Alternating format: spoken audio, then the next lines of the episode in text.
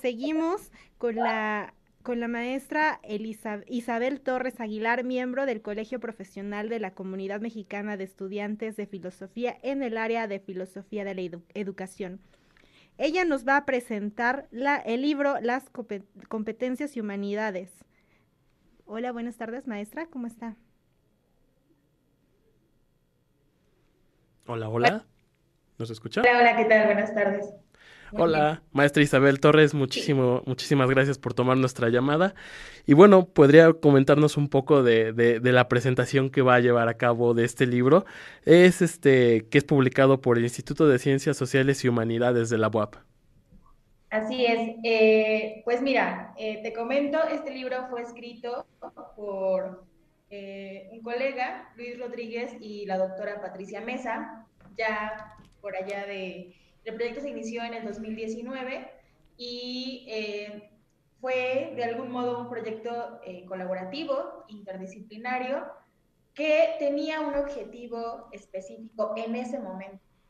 Eh, lo que buscaba era responder a una crítica social, académica, educativa, sobre el relevo de las humanidades en las aulas sobre la esterilidad, se podría decir, ¿no? Eh, había una acusación en ese momento, eh, hay que contextualizarlo, ¿no? Porque en, ese punto se buscaba justamente sacar a la luz como la utilidad propiamente de las humanidades.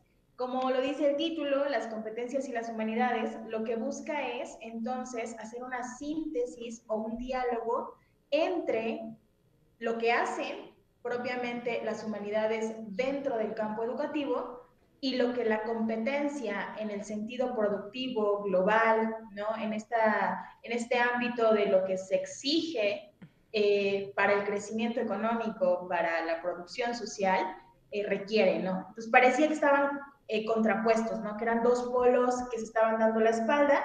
Así que la doctora Patti Luis, eh, todavía el doctor Fernández en ese momento, eh, otros colaboradores de, la Facultad de Filosofía, pues nos reunimos y empezamos a, dialogar, a buscar la manera en la que podríamos hacer más pequeño el abismo que, en ese momento se, veía tan grande.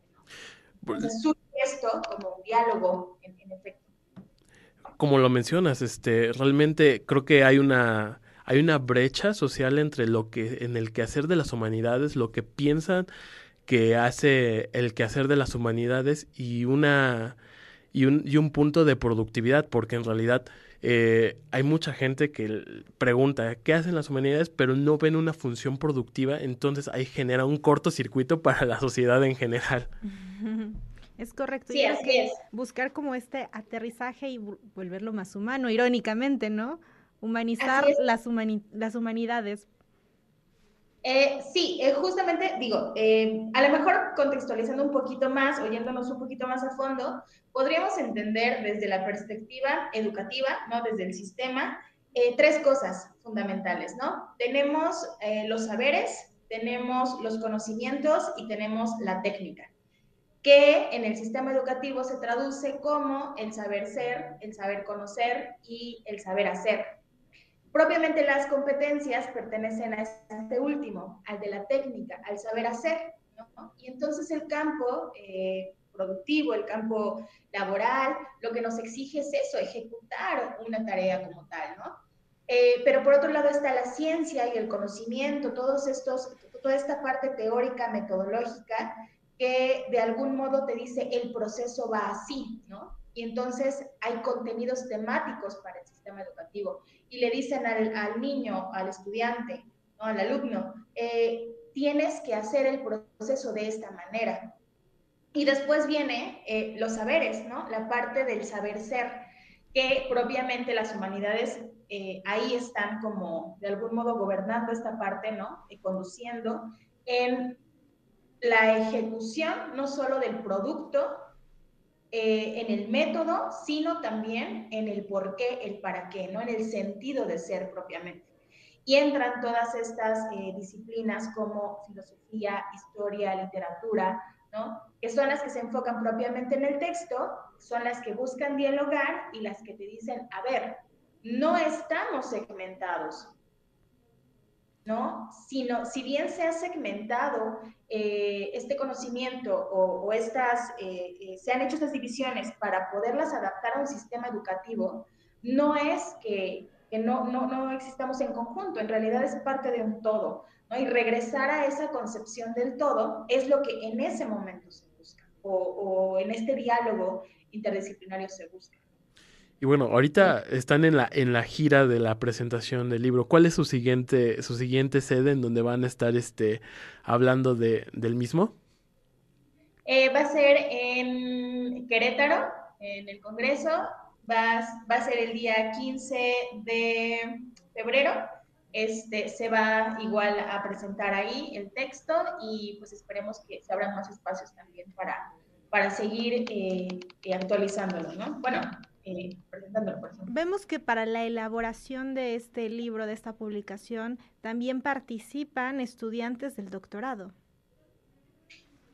Así es, este, se, como les decía en un inicio, ¿no? esta, esta colaboración tiene que ver con eh, humanistas, eh, filósofos, historiadores, lingüistas, Participa eh, un lingüista en este sentido, participa Luis, participan en el diálogo muchísimos, eh, muchísimos colaboradores, justamente por esta necesidad, ¿no? ¿Qué pasa cuando tú llegas a un centro de investigación, a un doctorado, ¿no? ya en a un nivel más avanzado?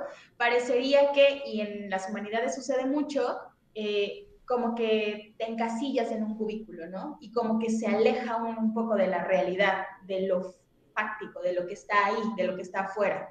Y era importante en este sentido escuchar como esta perspectiva, ¿no? O sea, desde dónde nosotros podemos dialogar con el conocimiento tan especializado de algún modo que se va adquiriendo en una línea de investigación para volverlo nuevamente a, la vida, ¿no? Volverlo eh, un conocimiento que está ahí presente y que es accesible para todos. Entonces, sí, en efecto, participan eh, vamos, eh, colaboradores de, diversas disciplinas en este sentido. También vemos que este tema de las competencias llevada a la educación es un, tema importante como lo mencionan en el libro. ¿Nos pueden hablar, nos, puedes platicar más acerca de esta humanización de la misma educación a través de las competencias? Claro, eh, es que, bueno, hay que entender primero o hay que definir primero qué es una competencia, ¿no? Eh, en el sentido estricto, lo decía hace un momento, tiene que ver con el saber hacer, qué ejecutas, qué sabes eh, como tal producir, ¿no? en este sentido, muchas veces la técnica, y lo vemos en las universidades o los tecnológicos, por ejemplo, no están interesados en el sentido de producción de eso. Voy a poner un ejemplo para que sea un poquito más claro. Eh, para la elaboración de un coche, de un automóvil, eh, yo tengo diferentes segmentos y alguien se dedica a hacer las puertas, los asientos, eh, el volante y alguien más el sistema operativo del auto. Esos segmentos, de algún modo, lo que evalúan en cada, en, cada parte, en cada individuo, es su capacidad que tienen para ejecutar la acción de, ese, de esa parte específicamente.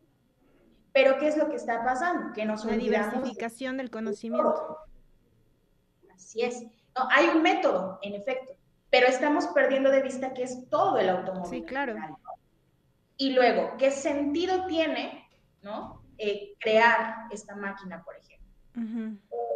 ahí no es tanto un sistema complejo, pero sí parte, ¿no? Como de lo que la, la, educación tradicional o la educación superior nos exige. Ejecuta. Las humanidades, ¿dónde entran ahí? Vamos a, a, ponerlo como ejemplo, ¿no? En este caso, la ética, ¿no? ¿Dónde entraría la ética a lo mejor en este, en este aspecto? Hay valores ecológicos, ¿no? Ahora se nos menciona. Yo necesito en una carrera técnica, por ejemplo, que la ética entre eh, en ese aspecto para que me diga cuál sería la forma más eficaz de cuidar el medio ambiente y sobre todo la importancia de reconocer que el entorno merece más que un automóvil a lo mejor eh, de lujo eh, suficiente que me lleve a todos lados, pero que también sea responsable con el ambiente, con la sociedad y con el sentido, eh, principal de, de, lo que, de lo que está tratando de hacerse, ¿no? Entonces es justamente, ah, las humanidades sí están presentes eh, en estos ámbitos también. Y entonces eso nos vincula a que a los filósofos, a los historiadores, a los literatos nos preguntan, ¿no? ¿Y tú, tú como para qué, este, para qué le vas a girar, no? Y regularmente contestamos, no, pues dando clasecitas, investigando. Bueno, ¿cuál es el sentido en? Escribiendo libros. no, porque vendiendo otras cosas que no son de mi carrera, no sé. Eh, porque es justamente eso, ¿no? Estamos de algún modo relegados en esta parte. ya que no le ven un sentido práctico inmediato a, todos estos estudios. Así es. Y lo que hace interesante el texto, y la verdad es que sí, que den una revisada, eh, yo invito a todo el público que le den una revisada, es que, por ejemplo, se hace un estudio desde la antigua Grecia eh, hasta la, modernidad.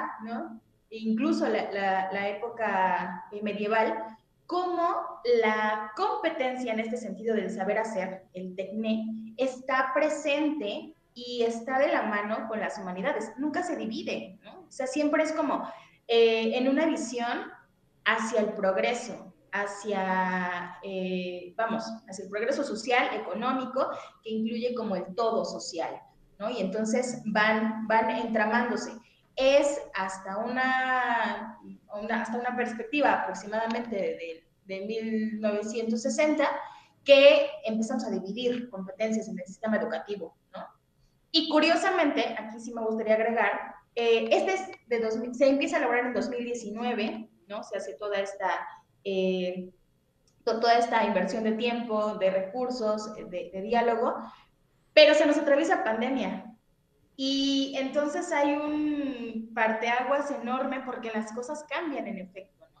Y los humanistas parece que empezamos a salir, ¿no? Otra vez como que al, al, a la primera escena, ¿no? A decir qué está pasando, a reflexionar sobre todas estas circunstancias, etcétera.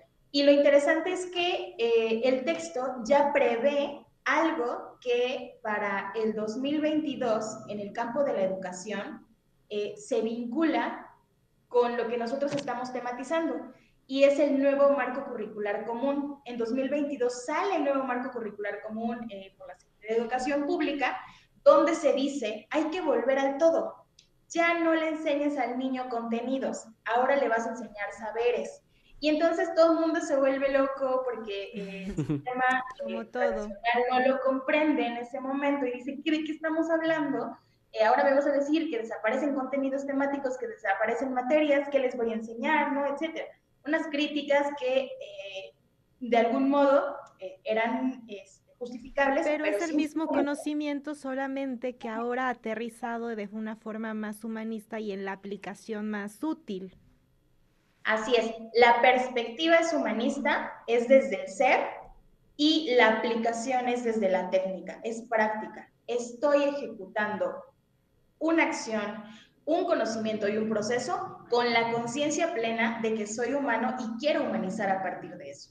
Pues muchas gracias por, por esta reflexión, por esta cátedra que nos haces y esta felicidades por el libro que hoy presentan este todos ustedes en tema de las competencias y las humanidades. Creo que es de gran aportación lo que se tiene este contenido y que pues, se vaya a difusión de, de más lugares para que se aproveche el mismo conocimiento. Muchísimas gracias a ustedes. Gracias, maestra Isabel.